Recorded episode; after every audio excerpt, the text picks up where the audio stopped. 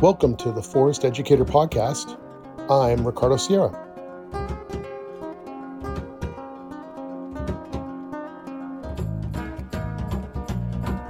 Well, hello. This is a really wonderful opportunity for me because I have always loved animal tracking and tracking in general. I've loved going to the beach and and trying to guess, you know, who was walking on the beach, what they're carrying, where they're looking, all these things. And I've actually taught a little bit of search and rescue in my career early on when I was really studying tracking actively. So this guest that I'm sharing today that I'm connecting with, uh, Kyt Lyn Walken is someone that I am really excited to talk to because she's been teaching tracking and bushcraft and awareness with a focus in some ways a little bit about man tracking and search and rescue and a, a whole bunch of things. So anyway, thank you for being here and welcome to the Forest Educator. Thank you so much, Ricardo. My, my pleasure for sure. Yeah, you are based in Italy, but you seem to go everywhere. I'm born and raised in the north of Italy, quite closer to the Alps. So say that uh, I'm uh, one hour away from the border with Switzerland. But I am currently traveling a lot, especially these years, through all, all over Europe, because it happens to me that uh, I don't have a, some sort of a, let's say, headquarter here in Italy. I just collaborate with a different school, different association, and every single time it's me reaching uh, the locations uh, because it makes sense, especially from a search and rescue perspective. I need to train people in their own environment with our own morphology of the terrain, with our own vegetation. So it makes sense that it's me reaching the area and uh, putting also myself at the same level of the students, if you know what I'm saying, because yeah. it's it's going to be a sort of a discovery as well as a, a challenge. let's go, let's say in this manner. Right. Yes, that makes perfect sense to go where they're at because otherwise, if they all came to America or they all came to Italy or they you know then it's a it's an extra thing they have to do to try to figure out how to apply it in their yeah. their environment so it's wonderful that you're willing to do that but yeah that that's really wonderful you get to see a lot of different types of landscapes I guess Mm, totally yes. So I think that it's a part of the classes and part of the whole journey of life, not only of classes. Yes, that's so true in in the United States, we don't have as much culture. Seems like we don't have as much cultural differences as you do in Europe. So uh, that would seem to be really important to be able to, you know, not just show up and immediately start teaching, but to yeah the time to get to know some of the people and wh- how they're how they totally. are, everything. You need to also to understand what's up which are the habits, for example, of the people, and uh, just to share with you and um, to the people that are listening to us some, uh, uh, let's say, not funny stories, but uh, real stories that happen to me all over my classes. I recognize that uh, every single time I need to adapt, okay, to adapt to a different timetables. That, for example, in the Netherlands, they want to have classes starting from 10 a.m. and finishing around 4 because they really care a lot about their, uh, let's say, um, spare time, uh, and they love also to um, get into bicycle after the classes or uh, run a little bit uh, and so on. Instead, yeah. in Spain, we have a totally different scenario. Classes can start at 9 a.m. and finish around midnight. So for me, it's very tough to talk uh, in Spanish for such a long time because uh, it's really um, it's challenging and it's also exhausting a little bit because you need to thinking with in, in another language. And uh, Spanish it's not at the same level for me as English so sometimes it, it's a little bit tricky let's say yes. but it, it's part of it and as you said uh, it's a matter of also of different cultures and integration because uh, having to deal with uh, so many different uh, uh, co-operators, my partners, and as well as students, it helped me a lot um, to improve myself as a person, and as well as improving my way of being, not only as an instructor but uh, as a human being. Yes, yes, absolutely. I have no way. I, I, I speak a little bit of Spanish, but I can't even imagine how going going to another country, say Italy, and trying to teach without knowing the language. So I have a, that's it's really impressive to me. what you're doing. So for me, it's important to offer uh, to the people uh, um, a tracking course in their own language. So yes. I wouldn't say that I wanted to learn all the languages from uh, from uh, whole Europe because, for example, learning Norwegian it would take a lot of time. But uh, honestly, I'm trying to do my very best in uh, just perhaps offering the people the basic concepts in their own language uh, because I'm, I'm in this manner I'm making sure there is nothing missing in translation. You know what I'm saying? So yes. that every single concept, especially the very basics, which you can apply also to animal tracking, are clear, crystal clear to everyone. Yes. Beyond the fact that the level of English could be much better in some countries and in others no, because for example, when I said in Spain, very very few people speak English. That's right. So it was necessary for me to to learn Spanish and Spanish of Spain and not Spanish from South America because some terms are completely different. Yes, that's true. That's really true. How now? How did you get started learning how to do tracking? I mean, what was your childhood like, or you know, where did you kind of get this passion and discover that for nature and for all these all the things you've been studying? Well, I can tell you that uh, uh, usually I, I place a joke and I'm giving all the food to my dad because yeah. he raised me like a boy. And since uh, back in the day, we just used to have a one television at home. It was him kind of forcing me and my mom to watch uh, Western movies, uh, you know, uh-huh. every yeah. single day, every single evening after dinner. So I got a, a little bit into, let's say, that mindset. And uh, I was fascinated as a child by the figure of trackers, uh, Native Americans, and so on. So when I reached um, 22, 25 years old, I started to uh, getting more into survival skills, attending mm-hmm. the first classes, and then uh, dawned on me the possibility to learn, uh, mm, I would say, in a very consistent manner, solid manner, tracking skills. So I was uh, looking for a school in Europe. I ran into the Davis Scott School, a European division, which is based not far away, for example, from my place. I attended three classes with them, and then I went to Virginia when attended, where sorry, attended the 2017 course, which was entitled Tactical Acuity for ID. So it was a very specific course. It was intended to be uh, the first leg of the course was intended to be like a basic human tracking course, but then it went a little bit into identification of ID. So it was very specific. And I had this huge opportunity to learn from uh, Michael, who became uh, my mentor and was also the instructor and the founder of Who's Tracking School, the school that I'm representing, but right. also having other um, very brilliant instructors like uh, Rob Speiden from uh, the Department of Search and Rescue in Virginia, and then Kenneth Galbraith who uh, used to be a former Green Beret, now in the EPA, and uh, Craig Caudill, that is a great survival instructor. So there was a huge opportunity, you know, and squeeze in five days of intense training, mm. and it was wow. I say, yeah. I'm super, super happy about this. Uh, uh, this privilege because it's no more an opportunity, it's something more. It's a privilege. And uh, then when I came back to Italy, um, some people asked me to run the first classes.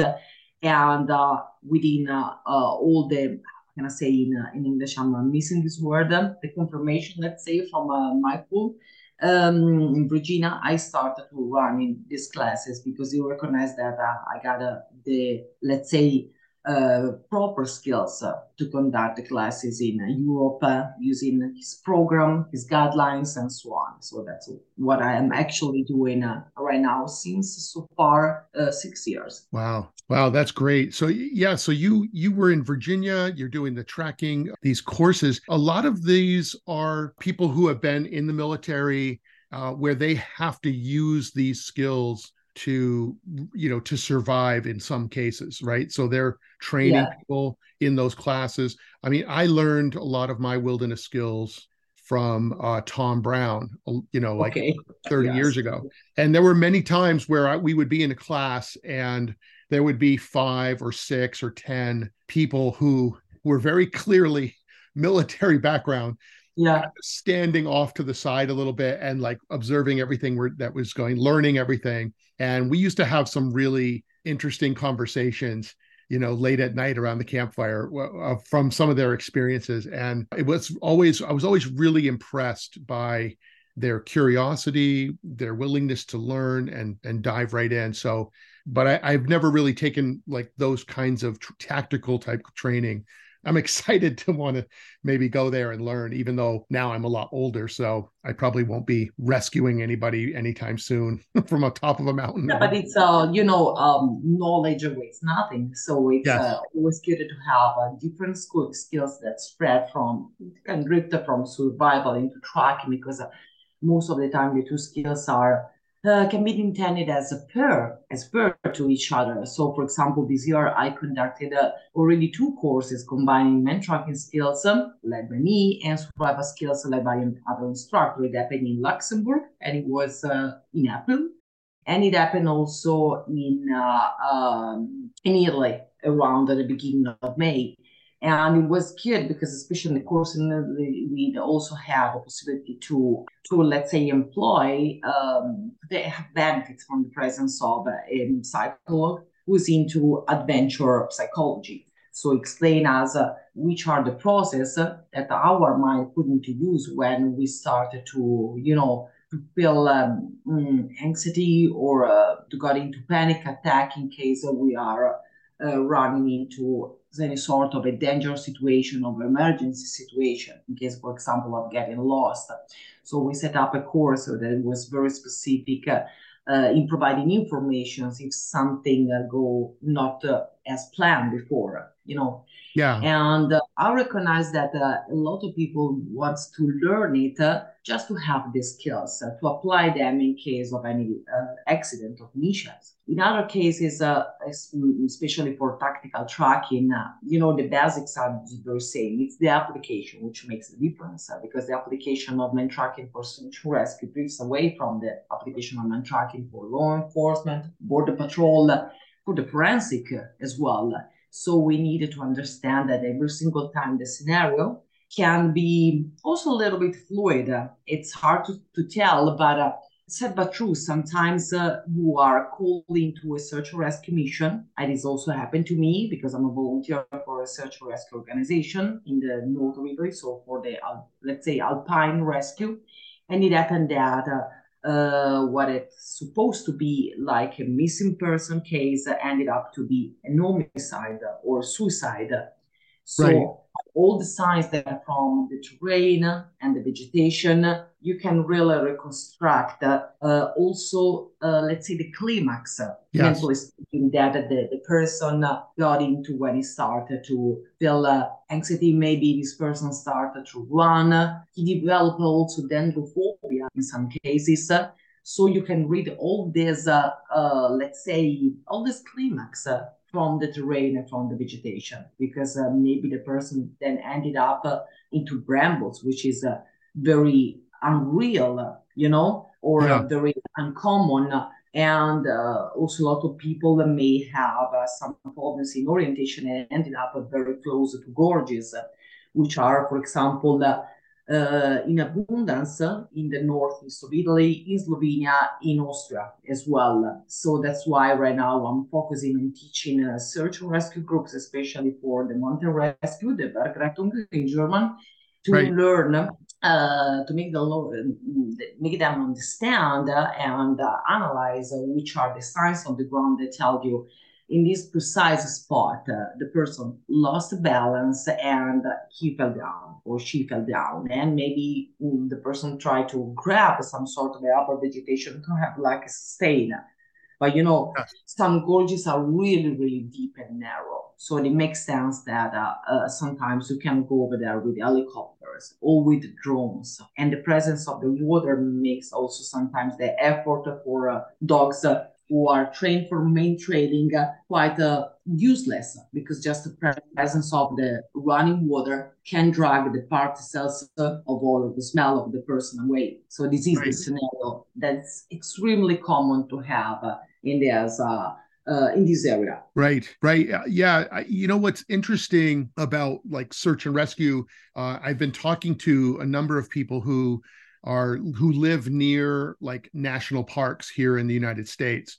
Mm-hmm. And there are so many they said that the, the number of people that are going out who are completely unprepared to oh. climb a mountain or get down off a mountain or you know handle the weather because they the weather changes like they are completely you know they're just constantly getting phone calls from somebody 15 miles in the woods up in the mountains in the wilderness mm-hmm. and they mm-hmm. say come get me and yeah. they you know they're just having to hike all the way out with all their team and their all their gear to get someone who fell down or they got hurt because they just weren't wearing the right clothing or they they they were doing something that they shouldn't really be doing and and they just were telling me the same things that you're, you're kind of saying that just you know the they don't really know what to do because there's so many people going out and getting lost and then panicking.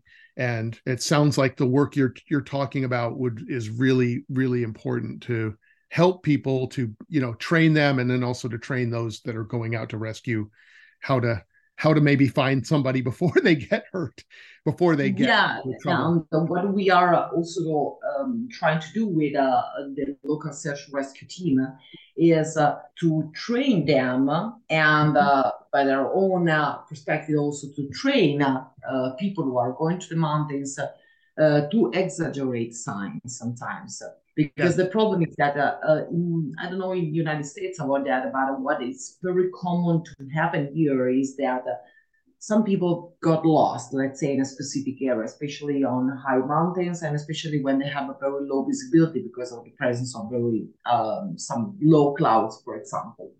I'm talking about the, the, the Alps specifically. Right. So they got in contact with the search and rescue teams, uh, and the search and rescue say, stay put over there, okay?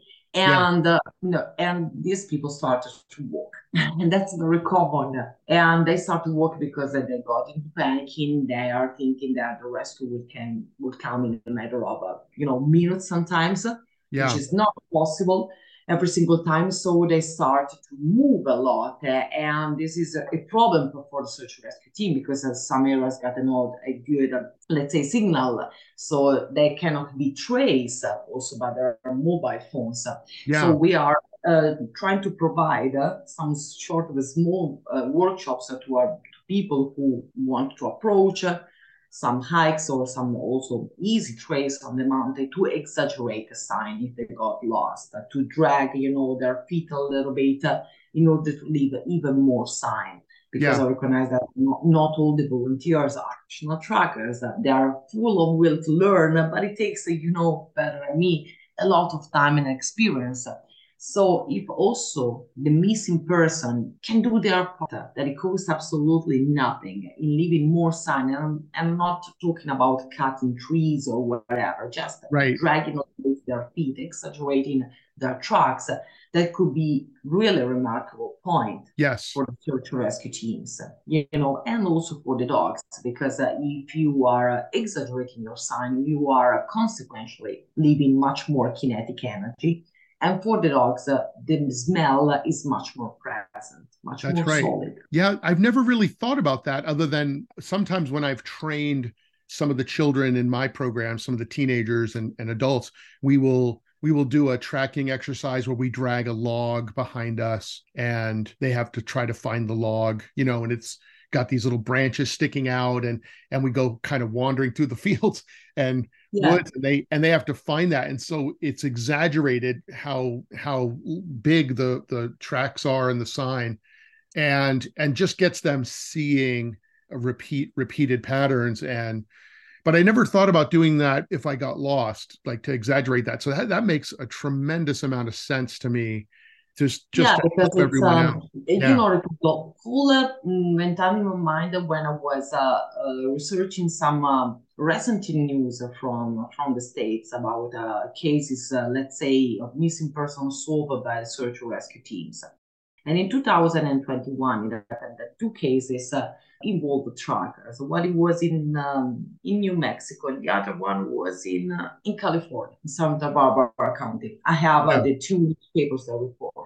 Especially in one that was focused on the missing case scenario in Santa Barbara, the local news say that the truckers were able to follow a breadcrumb of trail. I'm quoting the exact word, and I say, wow. What if the person who got lost have the mindset, let's say, and also the um, not the ability, but just uh, I can say the idea of leaving even more marks on the ground. That would be a remarkable aid for trackers, and that's why I was developing this uh, it's not a system, it's not a program, just developing these ideas with the search rescue teams. And they found it good. So they created uh, some flyers in different languages, just uh, explaining people what to do if they got lost and they really cannot avoid it to, uh, let's say, I, would, I wouldn't say roam, but just, you know, wander because of anxiety and uh, panic attack and so on. Yes. And uh, we are developing this, especially for Slovenia, because they have a, huge uh, central area, which is connected with their highest peak the three Triglav, and we got people from different nationalities. So it makes sense to create some sort of a to-do list in case you got lost in different languages to help everyone. And the very yes. beginning of the trail, you know, you, you, got a cabin with a starting point for all the trails, and yes. you can proceed with that. Yeah, that makes a lot of sense to do that, and that's really, really smart and helpful because uh, yeah, it's it, you know like everything you said, the scent for the dogs and for people looking for you. Sometimes they might be looking for you at night, and they're using a flashlight and they could see something on the trail or whatever wherever it is. Um, yeah, it makes a it makes a hundred percent easier, and be, it really increases your chance of being found and and having a good ending.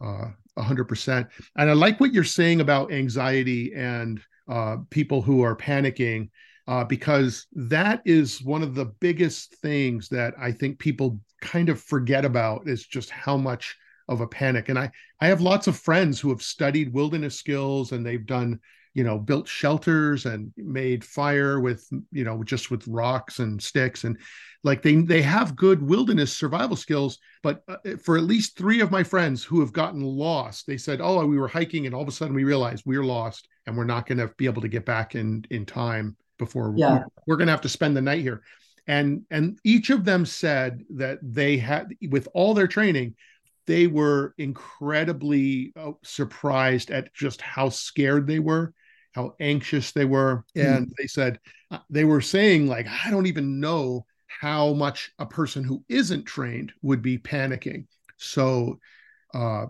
yeah, it, it's it's really a real thing. I, I think that is a, a massive factor in all these in all these programs, you know, in our programs yeah. to add that in and say this is going to happen and let them know that it's okay to have those feelings and here's how to stop doing that. You know, because uh, I get a mm, one of the first rules of uh, of tracking is uh, to put yourself into the mind uh, of the quarry if you are uh, doing some tactical tracking, or in the mind of the missing person if you are into search and rescue.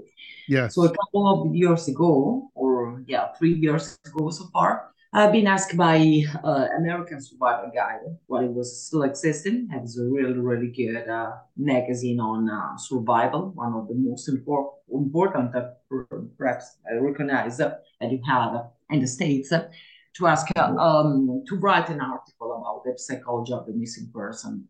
So yeah. since uh, um, I don't feel confident in uh, you know facing uh, this very specific topic over myself, I called in uh, one of my students who is a psychologist. That is the same guy who's uh, who was explaining about the adventure of psychology in uh, that course that I led in in May. So the two of us provide an article in which his part was focused on what happened inside the, the mind of the missing person. Uh, with this climax starting from shame, because the first film that you have is just shame. You are yeah. shame of got lost, getting lost. You are ashamed of uh, what other people can say about you, your relatives, friends, your wife, and so on. And then yeah. you start to have uh, a real uh, rampage, let's say, of other feelings Mm-hmm. And um, these feelings are also equivalent to possible very bad action that you can decide to take, like, for example, to run, to take the wrong trail, to do not uh, uh, listen also to your body that is telling you, are you going to hypothermia or are you going into dehydration and so on. And uh, my part instead was focusing on what to do if you are a professional tracker, you can backtrack yourself, in few words. But if you are not, you can try to uh, apply your tracking skills uh, to understand if, uh, for example, you have a beaten trail uh, which is not marked, okay? Yeah. Or um, or design because you know it's not used anymore. It's used just by hunters. A very common scenario, for example, you know, on, on the Alps to have uh, unmarked uh, trails, mm-hmm. undesigned because they're no more use or just hunters know them and use them. So we had this uh, the possibility to, to write this article, and uh, you can still find it on the web, so Psychology of the Missing Person. And uh, uh, then I personally would love also to take some workshops or webinar with Robert Koester, who is a real MODIT for missing person behavior. I think that he is living in Canada right now but I read all his book, I study them, uh, so for me it's a reference point. And uh, mm, again, I'm talking about children, as you mentioned before. Uh, I'm telling this to you right now, but also to all the people who are listening to us. Uh, if you're going on a website, thewayoftracking.com, you can download absolutely for free a small handout for children up yep. to, we'll say, since five years old up to 12, more or less. Uh, which is called uh, Tracking for Kids. And uh, it helps the kids to understand what is tracking, what they can do with tracking, what they can apply. And um, it's not like uh, the program that Abby Taylor developed uh, in the early 90s, which was called the yeah, uh, Hug-a-Tree. This is something different. It's really a small, small companion for children and uh-huh. that I, I develop my own, my own way. But it's available um, in English, in French, in Spanish, in Italian, so in, in different languages with some illustration that is supposed to, to make everything more, uh, let's say, uh, easy also for uh, for the kids. Right. So I invite everyone to go on my website, download it for free. And for the adults, I have uh, another page which is called Men Tracking Sources, and you can find more or less 15 articles that I wrote all over the years, and you can download it for free from track cards to men tracking applied to stoicism, so men tracking applied to um, philosophy, some sort of, uh, let's say, uh, interview sometimes on some specific points. Like, uh, for example, I wrote an article on uh, tactical tracking during the colonialism period along with a professor from uh, Calgary in Canada. He's a very famous uh, Dr. Stapleton, who wrote a lot of different uh, um, books uh, on this topic. But we partner up uh, to write something specifically for tracking and counter tracking during colonialism time in in Africa. Yeah, yeah, no, that's those these all these resources are incredible. You you've just you've been very very busy. Uh, I, I love say. to. I don't. I you really believe that not everything should be on sale because yeah. knowledge should be shared and i really think that it's good to provide the people at least one on each two months i'm trying to you know to respect this rhythm accordingly also to my agenda uh, to write something new like uh, creating uh, an essay or uh, some new track cards i create some tables for the search or rescue um, based on the most common footwear in terms of uh,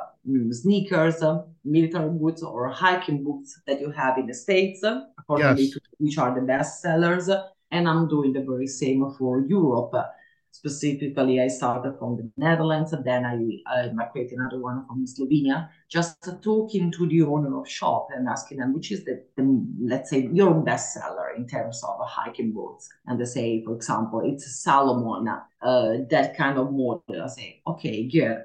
Because uh, having the pattern, so in few words, the design of the sole helps a lot the search rescue team to know what they are looking for in case they have some specific details from the family, telling them uh, our son came back from home uh, wearing this kind of boots. So yes. we know exactly the design of the sole because if we Google a specific model, let's say Nike Air Max I don't know, uh, model XY sole design, we can clearly have it in uh, what a couple of seconds, uh, the photograph of the design of the sole. So it's an incredible, incredible, sorry, uh, aid for search and rescue teams. Yeah, that's that's right. I, I saw those on your Instagram account.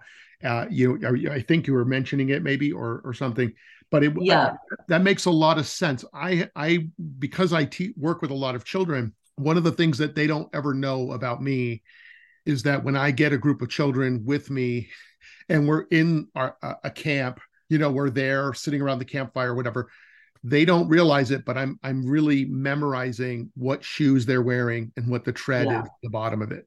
That's so, a critical point. That's a critical point.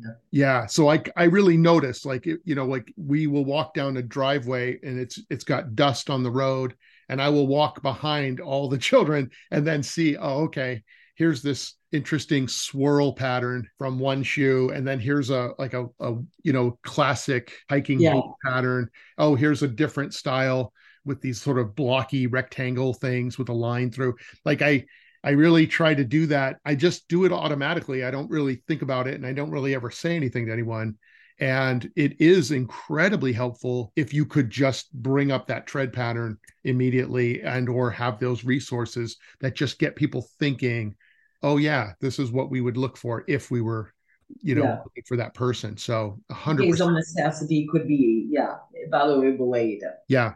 Yeah that's true. I i know uh you know to search and rescue what's interesting about like man tracking is that you you really have so few clues to go on except mm-hmm. the mindset of the person and you know their experience and and these little marks from their feet walking sometimes over rock or whatever and to be able to find traces of that um, it's it's really in many areas it can be a just incredible challenge. Indeed, indeed. Also because some areas are so let's say um, nasty in terms of terrain that uh, having a good track trap uh, sometimes it's a mission. And for track trap, I'm referring to the common terminology for tracking to identify some areas uh, with no debris, no vegetation. You can clearly see the outline of uh, the footwear as well as uh, the internal uh, sole design, what we call before pattern.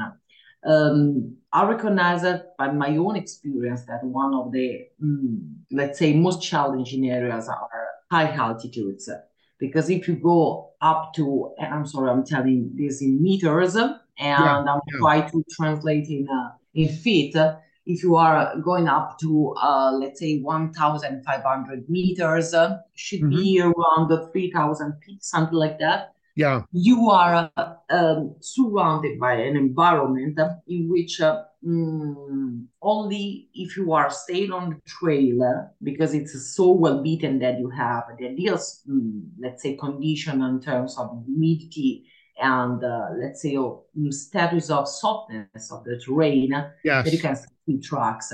Otherwise, if you go a little bit off trail, so walking on prairies of high mountain, high altitude, that grass is extremely resilient. Yes. So what you have is the spring back effect, and you have immediately a spring back effect because in this area it's uh, incredibly strong. It can resist to high wind, um, to um, sorry, strong wind, heavy rain, some sort of a very let's say uh, strong hazard that you can get on high altitude. Yes. So that's why working in those area it's a little bit uh, tricky and I just consider a very advanced level for not a novice tracker, but for people who are more used to. And instead, right. uh, humid areas uh, with uh, a lot of forest, I can tell you by my own experience, a good area could be, for example, Virginia in the States, uh, or also Pennsylvania, and that area that you have over there they're offering you the possibility not only to see tracks more easily, but also to have uh, a preservation of tracks during the yeah. time.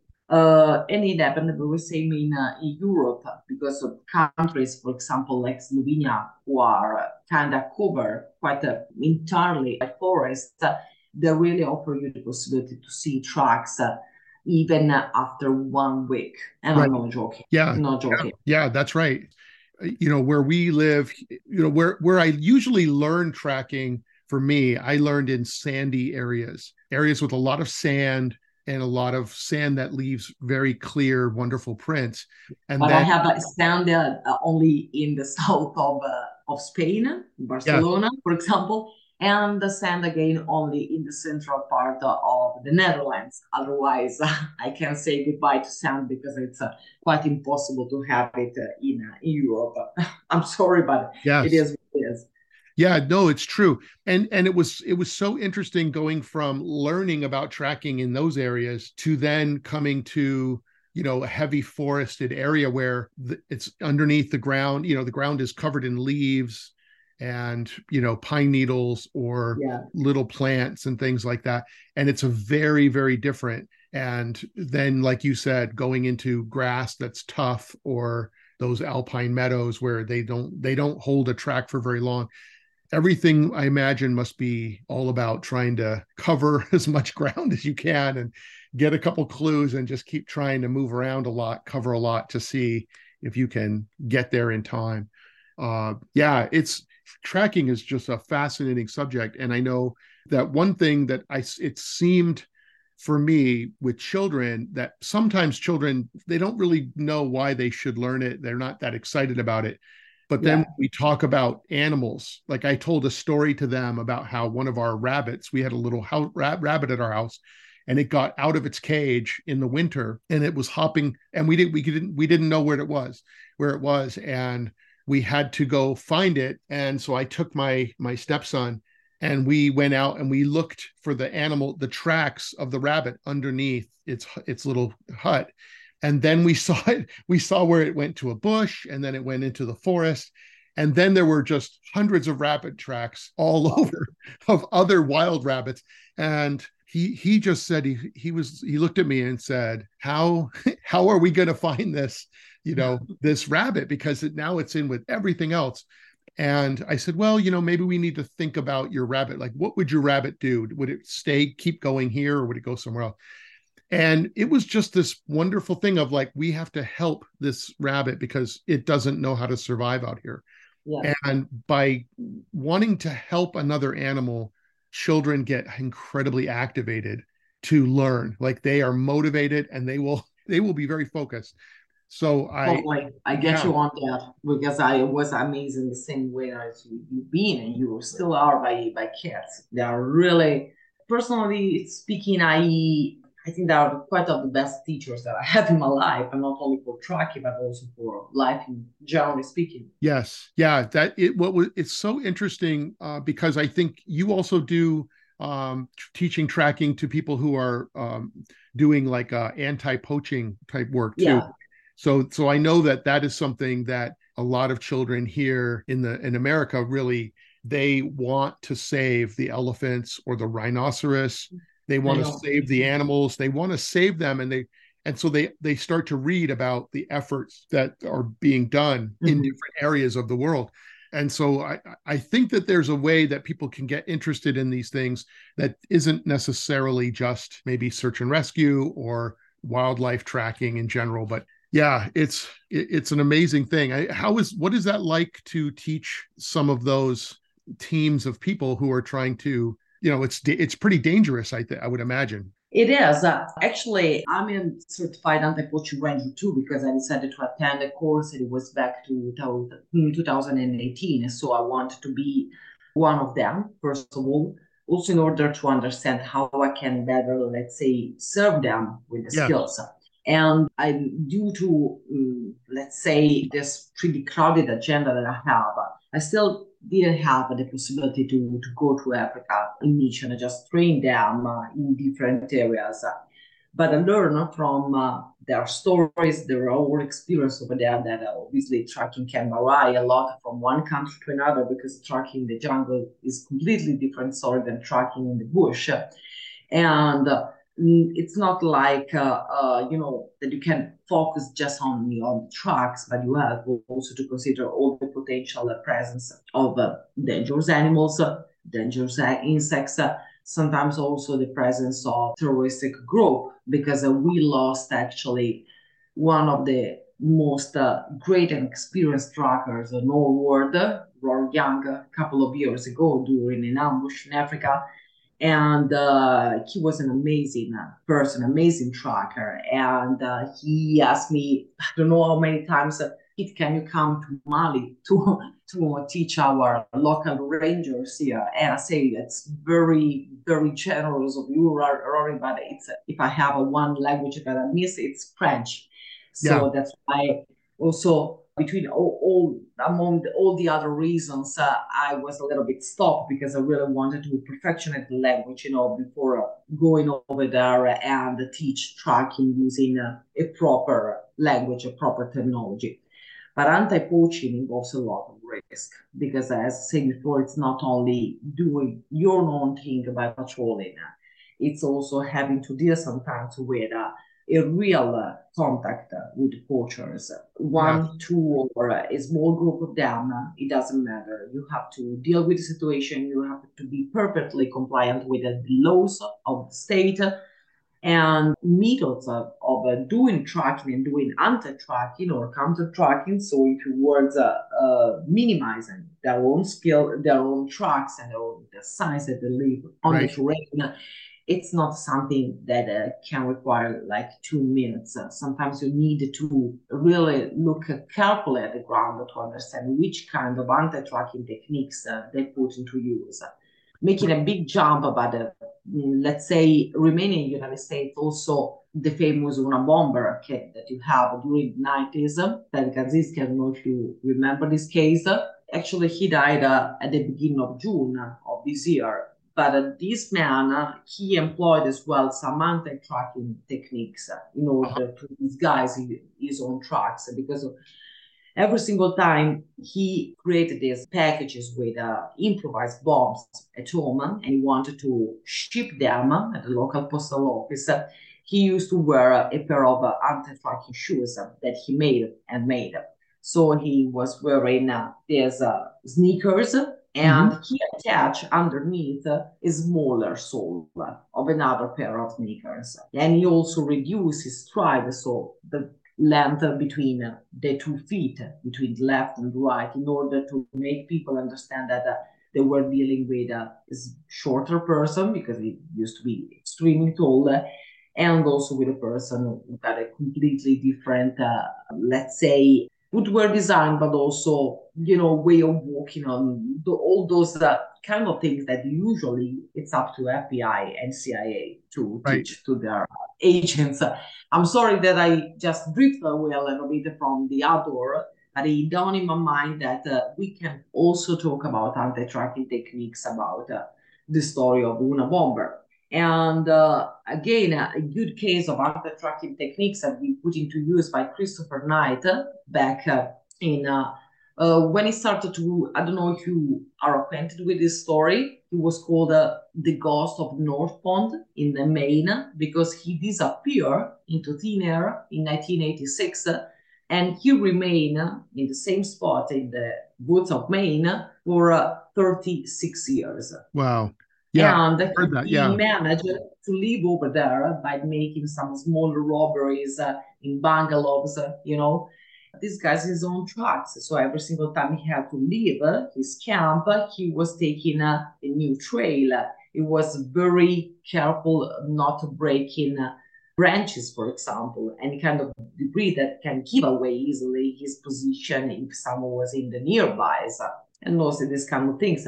And it's all uh, inside a book and i'm sorry i'm, I'm just looking at my library because i got the title in italian and uh, uh, in english it should be a, a, man in the woods by michael finkel. Man in the woods in the woods? Yeah. yeah it's a really really good book. It's based on some interviews that, that this journalist uh, just collected all over the uh, the month that he had the possibility to spend a little bit in contact with uh, Christopher Knight. But the story is really, really amazing because this guy was able to remain over there for 36 years, and wow. no one was able to spot him. Right. Yeah, that's it, that is really amazing. I, I think I did hear something about this. I didn't read the book, so I'm going to check that out. It's so interesting how you know how someone can be very very aware and know how to move how to like you said leave leave no trace um and understand the psychology of it everything. And that this is something that very very few people in our culture really have as a skill set. So the things that you're teaching are are really vital for people who do dangerous work to survive whether they're anti-poacher rangers or search and rescue or you know people who are you know doing a tactical exercise where they're broad applications let's say of this uh, of this ancient uh, but as i say on my website an ancient but still fascinating and consistent skill uh, because we cannot reply so far skill with uh, any you know any device any technology. It just stands out of uh, what we have right now because he deals with uh, a lot of uh, skills and the knowledge that you can only gather from uh, your own experience and from the field, from this uh, time, which is the terminology for tracking uh, uh, identifying uh, the amount of hours that you spend on the terrain, uh, looking for tracks, interpreting them, then following them. It's only up to the individual, let's say. Yeah. Yes, that's true. I, I when I was learning about tracking I used to wear shorts and my knees would be completely like dark and black from the soil like mm-hmm. for for months even after I you know it would be like in the winter when I wasn't doing it anymore and my knees would still have that sort of stain from kneeling and studying and looking and it's just time that you have that you spend just looking and being curious and you know checking it all that out. So and and then reading about it reading about animals reading about people. It's it's a it's a lifelong journey but getting people started really begins with someone like you who can inspire them and kind of get close and say look at this thing on the ground. This is i'm really really honored to be a trader of this art. I'm just a I'm honored and grateful every single day to have the possibility to be a student and among students because I really believe in that. We are not at different levels. Every single time we look at the ground, we are always uh, learning something new. It could be an area that uh, I learn perfectly, but uh, you know, accordingly to different season, weather conditions, it's always different, always uh, in a sort of a fluxus that it changes uh, yeah. frantically, I would say. So I'm yes. really, really honored to to be an instructor and uh, to have the possibility to to trade on this art. Yes. Um, I was going to ask you: Is there any country that you have not gone to track in that you want to go, like Australia or India or any place? Well, well, uh, if I have to pick up one, I would say Tibet because of my uh, love for uh, high mountains, for altitudes. I yeah. would love to go to Tibet, Tibet, but also, yeah, Australia, maybe even better New Zealand. But uh, I would love to do tracking everywhere. I mean, uh, yeah. not only in countries uh, like New Zealand, they have a, a, huge tradition of tracking as a former country for the Commonwealth. Australia, New Zealand, they are they have great trackers, and I just want to have the possibility to, uh, you know, to approach different sites and also to having also the time of me attending to other uh, instructor classes mm-hmm. because uh, you know training is essential, and every single time we have the possibility to deal with a professional, it's uh it's pure gold, really. Yeah and new countries are good, but also training and perma professionals it's also extremely good. Yeah, yeah, it's it's really wonderful that you're getting to go and you know be invited by other wilderness programs and study with those teachers and do that. That is 100% true. Um, that you know and and a lot of the, some of the people they're getting pretty old. Some of the some of the teachers yeah. are older now. And i know i have a few friends who are trackers down in south africa and in different places in in africa. And they said that there are native trackers there who are mm-hmm. some of them are very old and they are just doing really incredible work. And so they're trying to kind of preserve this and keep that tradition going as much as they can yeah have you now i was going to ask you do you do things like in in america here they have a tracker certification program you know, where there's like these different levels of being a tracker. And I think it's a wildlife tracker thing. Is there something, is there a scale or a training like that in man tracking or uh, search and rescue type? Is there anything like that, or is it just taking a class and? No, most of the people that really wanted to do uh, the the full path, let's say the full, I call it itinerary, but uh, you know what I mean, uh, full stages. So Yes. Once I did the basic, that really, I have a huge percentage of people that wanted to go on uh, with the intermediate level and then the advanced. And then also to approach a little bit the urban tracking because I'm also teaching urban tracking classes. Yeah. So I would say that uh, every single school has got its own criteria. Yeah. And uh, me, I say, you know, stick to that one from from schools, but uh, other colleagues, especially in Britain, they have uh, their own, uh, let's say, stages. Mm-hmm. And for animal tracking, obviously, there's uh, the cyber tracking uh, evaluation, which is worldwide. So they stay stick to this uh, worldwide, let's say, recognized uh, stadium of different levels. I, I'm not acquainted with the name of the, all the levels, but in my case, we got the three main levels, and then we got some sort of an interview on human tracking, uh, forensic tracking. It just depends on what people uh, uh, are asking and which kind of necessity they have. Because, for example, I led a course at the beginning of uh, of April in the Schwarzwald, uh, the Black Forest in Germany, yes. yeah. for uh, two policemen and they are evolving to from forensic. So the, we were in a huge and one of the most beautiful outdoor area in Europe, the Black Forest.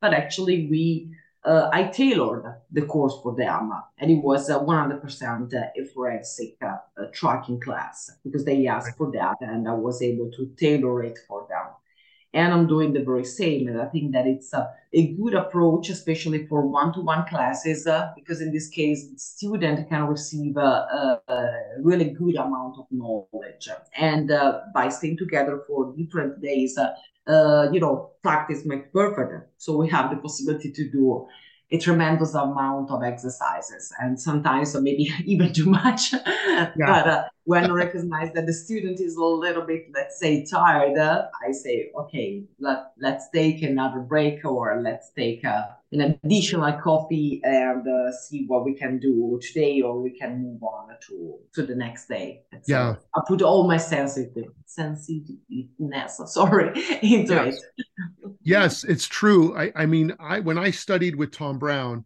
he would always you know it would always be the very intensive seven day class mm-hmm. and you uh, by the third day you know my eyes i'd have headaches you know all day just staring and looking and trying and learning. And and i would always go home from that class and think i would much rather learn this over 6 months. If i could do it a little bit every day it would probably be better. But but who ha- we don't have that ability to go and study with someone for 6 months. So you mm-hmm. know sometimes this is just the best way we have right now to to do these sort of intensive programs yeah it should be paired by another course uh, maybe in the following months but uh, sometimes it's not possible i'm trying always to do like the man tracking course in the let's say summertime um, spring which is a little bit less complicated especially yeah. on the alps and then going for uh, the other levels uh, in a different season so perhaps uh,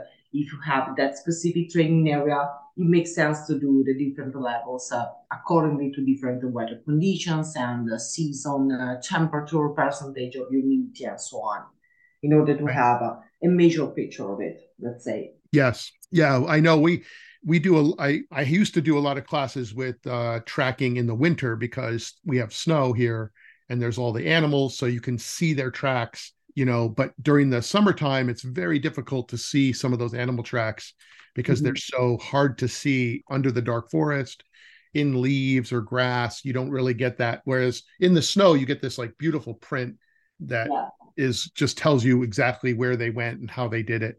Um, and uh, yeah, so I could imagine that you know really to train somebody in search and rescue that it would be good for them to learn you know winter tracking, summer, all you know all of those things to see you know how they if they can keep practicing, I guess, and keep working and learning. And try to do my best in order yeah. to have them to provide them a full overview of uh, what how tracks look like uh, again as i said before in different season and also not only tracks but the living vegetation because uh, uh i recognize that uh, in order to become a proficient tracker having a good uh, solid basis of botany it's very very important obviously yeah. me i'm doing my very best in being prepared on a different uh, let's say different plants because uh, for example it happened that uh, never been to Luxembourg before. And this year I was there for the first time and I say, I never see these flowers. I was really amazed by the fact that uh, they had a different kind of vegetation. Right. And also some plants, uh, for example, we take plantain can react uh, in a different manner according to different altitudes uh, mm-hmm. or with a, a, different kind of baseline. Yeah. So it's amazing to see every single time and throughout indexing. So by indexing the plant, which is the reaction of the plant, how this plant can, let's say, behave like a good indicator uh, for uh, for trucks. And yeah. that's why um, I was and I still have to upload some of them on my YouTube channel, some very short videos in which uh, I mm, just walk on some plants uh, and I show people which is uh, in terms of second uh, springback effect, for example, like a mm-hmm. So a it's in English Ellebor, I think. Okay, yeah. I don't know if the, the pronunciation is Ellebor or Ellebor, but uh, it's a very resilient plant. So uh, it makes sense that sometimes uh, you may have the idea by just looking at the plant. So it's a visual idea that uh, right. maybe the plant is extremely soft and only throughout the indexing you can really get how resilient can be the plant. One of the most resilient plants that we have, uh, generally speaking, in uh, in woods, in woodland areas here in Europe, it's ivy. Okay, and ivy is not a good indicator for trucks. Right. On the opposite side, in springtime, we have a white garlic, Allium ursinum in Latin. So it's a, a wild variety of garlic, which shows this very tender, smelly as well, leaves, which are not only edible, but again, they are very good indicator for trucks because they are so soft that sometimes they can capture also underneath the leaf the pattern of the shoes. Oh, yeah. Just yeah. to give you an idea. So that's why I was running uh, some months ago a webinar was only based on plants, which are good indicators for trucks and which are not. Right. Yes, that's true. That's really true. And yeah, plants plants can really teach you so much by seeing it and but you know so many people just look at the ground they don't really pay attention to that mm-hmm. until you really draw their attention and say oh we're going to walk on this lawn or we're going to walk on these plants yeah. and then say here do you notice you know a lot of people today a lot of uh, young people uh, too like they don't really know when they look out in the forest they're seeing the forest but they're not actually seeing anything specific. They don't know how to interpret that data that information. And by bringing their attention to it in like you said these webinars and just getting people thinking it's really the key i think. Yeah um, throughout the webinars perhaps i have the possibility to spread this knowledge throughout people from different uh, countries. I get for example a guy from the um he's from virginia but he's from uh, some sort of forest guard and uh, he attended a lot of uh, main tracking classes also with uh, my instructor Mike. But they run into one of my webinars and they said, uh, "Can I attend?" I said, "Of course, I'm more than welcome because this webinar are intended to be just uh, uh, one hour of length. So they are very, let's say, focused on just one single uh, uh topic. And I also provide uh, all the students uh, some handouts at the end of the webinar so they can listen to it, but they can also have it and keep it, for example, in their phone. Yeah. Just like some sort of additional aid in case they wanted to have it on the phone while they are doing some uh, men tracking exercise or also animal tracking exercises. Right. Right. Yeah. That's that's really I, I love that you you and other trackers are embracing technology and you know making these things available. That's that's it's really it's it's really admirable you know like that's not Thank true you. for everybody so it's it's wonderful i remember tom brown my the guy that taught me that my teacher a lot of tracking. He said once, he said, it's okay to go tracking and do man tracking for search and rescue. But he told us all, he said, don't track criminals for the police yeah. unless you unless you're prepared to know that you know those those people who if if you catch that person they will know that you were the one that made the you know got it got them maybe and then he said you really don't want those people to you know target you later 20 years from now or something. And i've always thought about that a lot about you know when someone run when sometimes people who are who break the law may run into the forest and you know no one can find them uh like like this man in uh in maine. So yeah.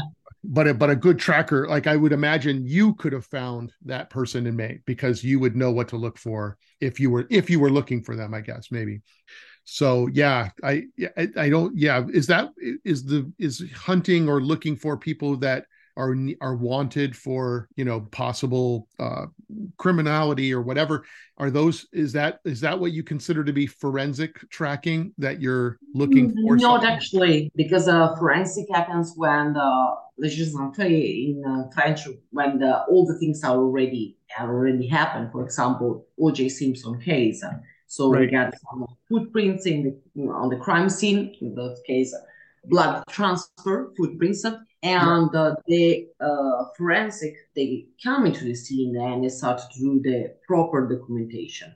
Yes. When you are following, uh, for example, a fugitive, a criminal, or you have to reconstruct his own uh, criminal activities in the great outdoor, it goes more into some sort of uh, tactical tracking uh, use applied to law enforcement. Right. So it's something uh, a little bit more dynamic because uh, I always stress to my students that forensic happens to be uh, static. You know what I'm saying? When uh, when you are following a subject or you are reconstructing for uh, a track line for a huge amount of time or in terms of also of terrain cover, it's more a tactical application of it. Right. Tactical law enforcement. To be precise, just a terminology. But it's uh, good to understand that some things uh, can require a lot of hours. For example, forensics goes exactly in that direction. And instead, and we can do that because we have uh, full time to do that. Mm-hmm. To do documentation that can last for, uh, mm, I don't know, like three or four hours sometimes yeah. Instead of when we are doing something more dynamic, every single minute counts. So we really need to understand how to not waste time, how to restrict the area of, of uh, research, and how to conduct a follow-up in the most consistent and honest manner as possible. And for honest, I mean that if we are the professional trackers and we are fatigued, it's good to ask for replacement. It's good to ask for help because yeah. uh, as in other skills, and you know better than me, Ricardo, ego is the worst enemy. When you start to say to, to yourself, no, you have to do that because you need to, you know, accomplish that task. It's a good mindset. It's a very honorable. But at the end of the day, if you are fatigued, if you are dehydrated, if you are in hypothermia, whatever status you are in, you cannot accomplish the task properly. So right. it's always good to be 100% honest, straightforward, perhaps with the members of our, our team. Right. Yeah. We I, I remember when we were tracking in my trainings, we would have a team and we would, you know, we, we would look at a trail like some deer walking into the forest and we would get into the the biggest arguments you know in a friendly way but we would just argue like well why is it moving this way? What is it doing? Mm-hmm. and how do we prove it? And it's it was always really amazing how how connected we often would feel even though we were uh, just people in a class together, but but we started to form a team and support each other, and and then we're making everything real. So that's yeah. the, the, most important thing. When you put things in on a realistic scenario, yeah. realistic level, everything is. Uh, according to my personal view, it's uh, much more not only interesting, but also it helps everyone to grow more not yeah. only as tracker but also as a, a human being let's say. Yes a hundred percent a hundred percent. That's yeah it's it's a really good feeling. If anybody who's listening to this has never been tracking or had a chance to be on a little team whether it's tracking animals or humans or whatever it's it's a really wonderful experience. And you you will feel really excited when you make a discovery or you see you stare at the ground and you can't see it and then all of a sudden you see that track pop out and you guys go wow how did i not see that? It's a it's incredible. So yeah it is. I'm still every single day i'm so fascinated by this art that uh, i say it's an endless love an endless fascination and uh, really i'm i'm really really honored uh, and grateful for having taken this path. And uh, I probably uh, quoting, uh, sorry, it's a little, it's, I'm quoting a person that has nothing to do with the outdoor, but I'm, I really like some perspective from uh, Arnold Schwarzenegger when he say that uh, you have to discover your vision and the rest would follow. In yes. my case, uh, honestly, it happened the very same. I discovered my vision. My vision is striking, and I decided to follow that with all the humility, with my feet on the ground. I don't think about myself uh, anything bigger. I'm just a student. Uh, I just want to learn and to provide uh, knowledge to people, to share knowledge, to absorb knowledge from professionals and, and so on. Yes. Yeah. I love that. I love that quote by Arnold and I love everything you're saying. It's thank you. It's really wonderful. So I'm going to have all of your contact information that you give me, your Instagram, your your website, and any links to any of the books that we have talked about. And I know you have other books and resources. So I'll have that all in the show notes for this episode. Um, so I'll make sure that's up. But is there any way that someone might find you? What's the best way that you know people might find or see what you're well, doing? On my website, uh, they can find uh, not only all the articles uh, uh free downloaded that we mentioned before, but also uh, link yep. to my YouTube channel, to my uh, Instagram pages. I'm also on TikTok as a Kyt the Man Tracker, but on the um, on YouTube, but my channel is called Man Tracking with Kyt Walken. But by the way, if anyone just Google uh, Kyt Man Tracking, should have no big issue in finding my website, uh, which is again uh, thewayoftracking.com, and all uh, the additional links to my social pages. Yes. And also books are available on the main page of, uh, of my website uh, on the bottom of the page specifically. Yes. Yeah, that's great. I mean, most people today, I think they know that they can look at your name, Google that, and say, you know, add tracking or something to that, and they will get hundreds. When I that's what happened to me when I when I started to look up any of your uh, you know materials and everything, and you have interviews with people, you have uh, you know even too much on the web. oh, it's it's wonderful though. It's wonderful to see all the things you're doing. It's it's uh you'll be people anybody listening if you if you google and then go and you or you look up her website you're going to find a really wonderful resource and a lot of exciting things so I really appreciate your time. Thank you so much for being here and sharing. Thank you for inviting me. It was a real pleasure. We had a, a, great conversation because at the end of the day, it's not like an interview; it's an exchange, you know, of um, ideas and experience, and it's uh, the best way to to grow. I mean, that's yeah. my my vision of life and tracking as well. Absolutely. Well, hey, good luck out there and and have fun in Slovenia and wherever you're going next. Uh, I hope you have. Well, and this week is actually Switzerland, and then it's uh, the UK next week, and then it's France, and then it's come back uh, to Slovenia, and uh, in uh, September we will be very crazy because I will be in Switzerland again, and then uh, Norway, then uh, uh, in Hamburg, and in Germany, and then in Denmark. So it's really, wow. it, it, yeah, I'm in tour this year. I can say that I'm in tour. like, on tour, like it was. That's right. Music band. That's great. That's so great. Well, keep keep sharing all the photos and everything. I'm, we'll we'll follow you as as you go. Thank you, Thank you so much. Yeah, you're welcome. It's so great. Thank you.